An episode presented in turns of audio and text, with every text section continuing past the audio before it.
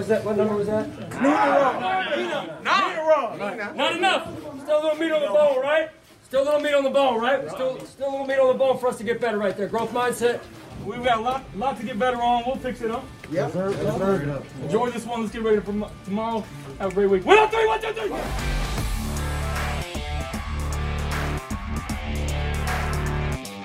We're live right now. Hey, we're live. Everybody got me? Live. Let's go, baby. Every man do their job. 111. Playoff caliber defense. Let's go. No overthinking, right? Go play some ball. Go play some football. It's an exciting time to be a Buffalo Bill and a fan of the Buffalo Bills.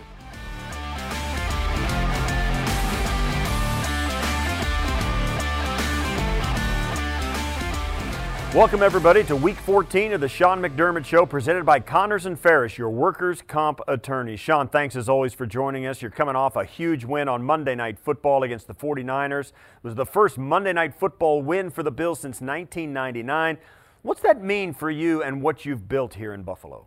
Well, it's really the next step, Steve. I thought the guys came out, did a great job, well crafted game plans by the coordinators, and and the players executed. I saw a team that played aggressive yet disciplined, and I think that's what you got to be able to do. Those those two have to work hand in hand. Well, Coach Josh obviously is a big part of that and is coming off another incredible performance. It was his third game this season with four passing touchdowns. He became the second quarterback in NFL history with three games in one season with 375 yards passing or more three touchdowns, and a passer rating of 130 or better. This time he did it on the national stage on Monday Night Football. So, how much do you think he deserves to be in the MVP discussion? Yeah, I think when you look at the the his season in totality at this point, 12 games in, and he's really taken the next step. He's written the next chapter in his book and his development and his career, and and that's a credit to him and the coaches and, and, the work that he's put in. And you know, there's there's always bumps in the road for young players, in particular that position and and what that position has to balance. But I really thought he really let the game come to him, and and yet was in control of the game the whole time. And and uh, I thought that was indicative of his week of preparation and what he's been doing most of the year. Well, you can't mention the game Josh had without talking about Cole Beasley. He had 113 yards in the first half and finished with a career high 130. And that was his fourth game this season of over 100 yards, and it keeps him on pace for the best season of his career. How do you describe the chemistry between Josh and Cole and how it has developed over the last two years? Well, it's been huge. Uh, when you have an instinctive player like Cole in the slot that can do things, and then the rapport that those two have built, you know, there's timing involved in the passing game. So to be on the same page, to be on the same page from a from a clock issue also is is huge. And and Cole's just made some big time plays for us uh, all season long, really. Now, on the other side of the ball, you got another game clinching interception out of your all pro corner, Tre'Davious White. It was his third interception of the year, all of which have come in the fourth quarter. Tre'Davious now has 16 second half takeaways since 2017. It leads all NFL defenders, and now his game has developed even now that he's coming off a Pro Bowl campaign last year. Talk about that development. Well, I think the cool part about Trey and what he's been able to do is, you know, we obviously signed him to a long-term contract the start of the season there, just on the end of training camp. And the cool part about Trey is that he has not taken his foot off the gas at all. And if anything, he's worked harder. And I think that's great when you're committed to developing your craft at a high level and that growth mindset. I think it's just it's just awesome because it also speaks to our locker room and the other young players around him as well. You can't talk about the leaders on the defense without bringing up Micah Hyde. Now, Hyde had a game high 12 tackles. He had a huge interception that he returned down inside the five yard line. And he and Jordan Poyer get a lot of praise as the backbone of your secondary, let alone your entire defense. But what specifically does Micah bring to your locker room? Well, Mike is a positive guy with a lot of good energy, and he has position flexibility. I think he does a great job. He's he's uh, one of my guys that I always look to to get the pulse of the locker room, the pulse of our football team, and he shoots me straight, and that's that's great. I, he's just a mature young man, and it's been really fun to watch him develop on and off the field since since he's come to Buffalo a few years ago. Your defense also got a key player back this last week. Matt Milano was back in the lineup. But now A.J. Klein still played a huge role for you against the 49ers. But what did you see from Matt in his return, and how did that play into the performance of your entire linebacker group as a whole?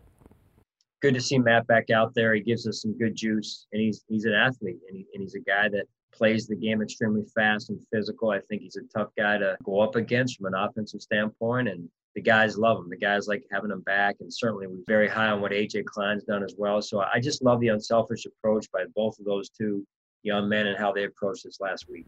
Coach, you're now nine and three, and you got a one-game lead over the Dolphins in the AFC East. You have four games left. Now, if you think back to the goals you set in the offseason, how does it compare with where you expected to be in December? Yeah, they're all all the goals are still there for us. Uh, we haven't accomplished them yet. Uh, they're still there, so there's still meat on the bone as far as that goes, Steve. And, and, I know our players are right now trying to get ourselves ready for the Steelers, a big time opponent coming in here, and a team that uh, has one of the best, if not the best, record in the NFL. And so it'll be a big challenge for us. But I know our team is uh, just focused on improving every week, and that's that's all we can say right now. Thanks, Coach. We'll catch up with you later in the show to get your final thoughts on your upcoming match with the Pittsburgh Steelers. Choppin' Wood is presented by St. Bonaventure University, the official education provider of the Buffalo Bills.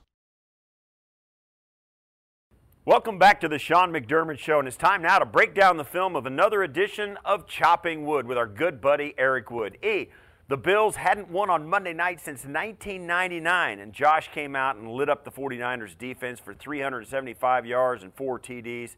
It felt like a statement game from him and the offense. What did you see from Josh through the air? Yeah, Josh had an excellent night, and he really spread the ball around great. Brian Daboll did a great job of mixing in some easy completions, some throws down the field. And as we look at the tape, we're going to be able to break it down and show the Bills fans exactly what they were doing.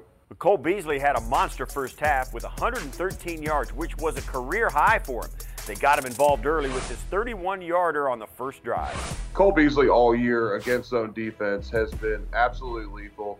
Uh, here, the Bills use two vertical routes, and Cole Beasley does a great job of finding a spot in the zone. Josh buys a little bit of time in the pocket, actually moves to his left on this play and delivers a great ball down the field.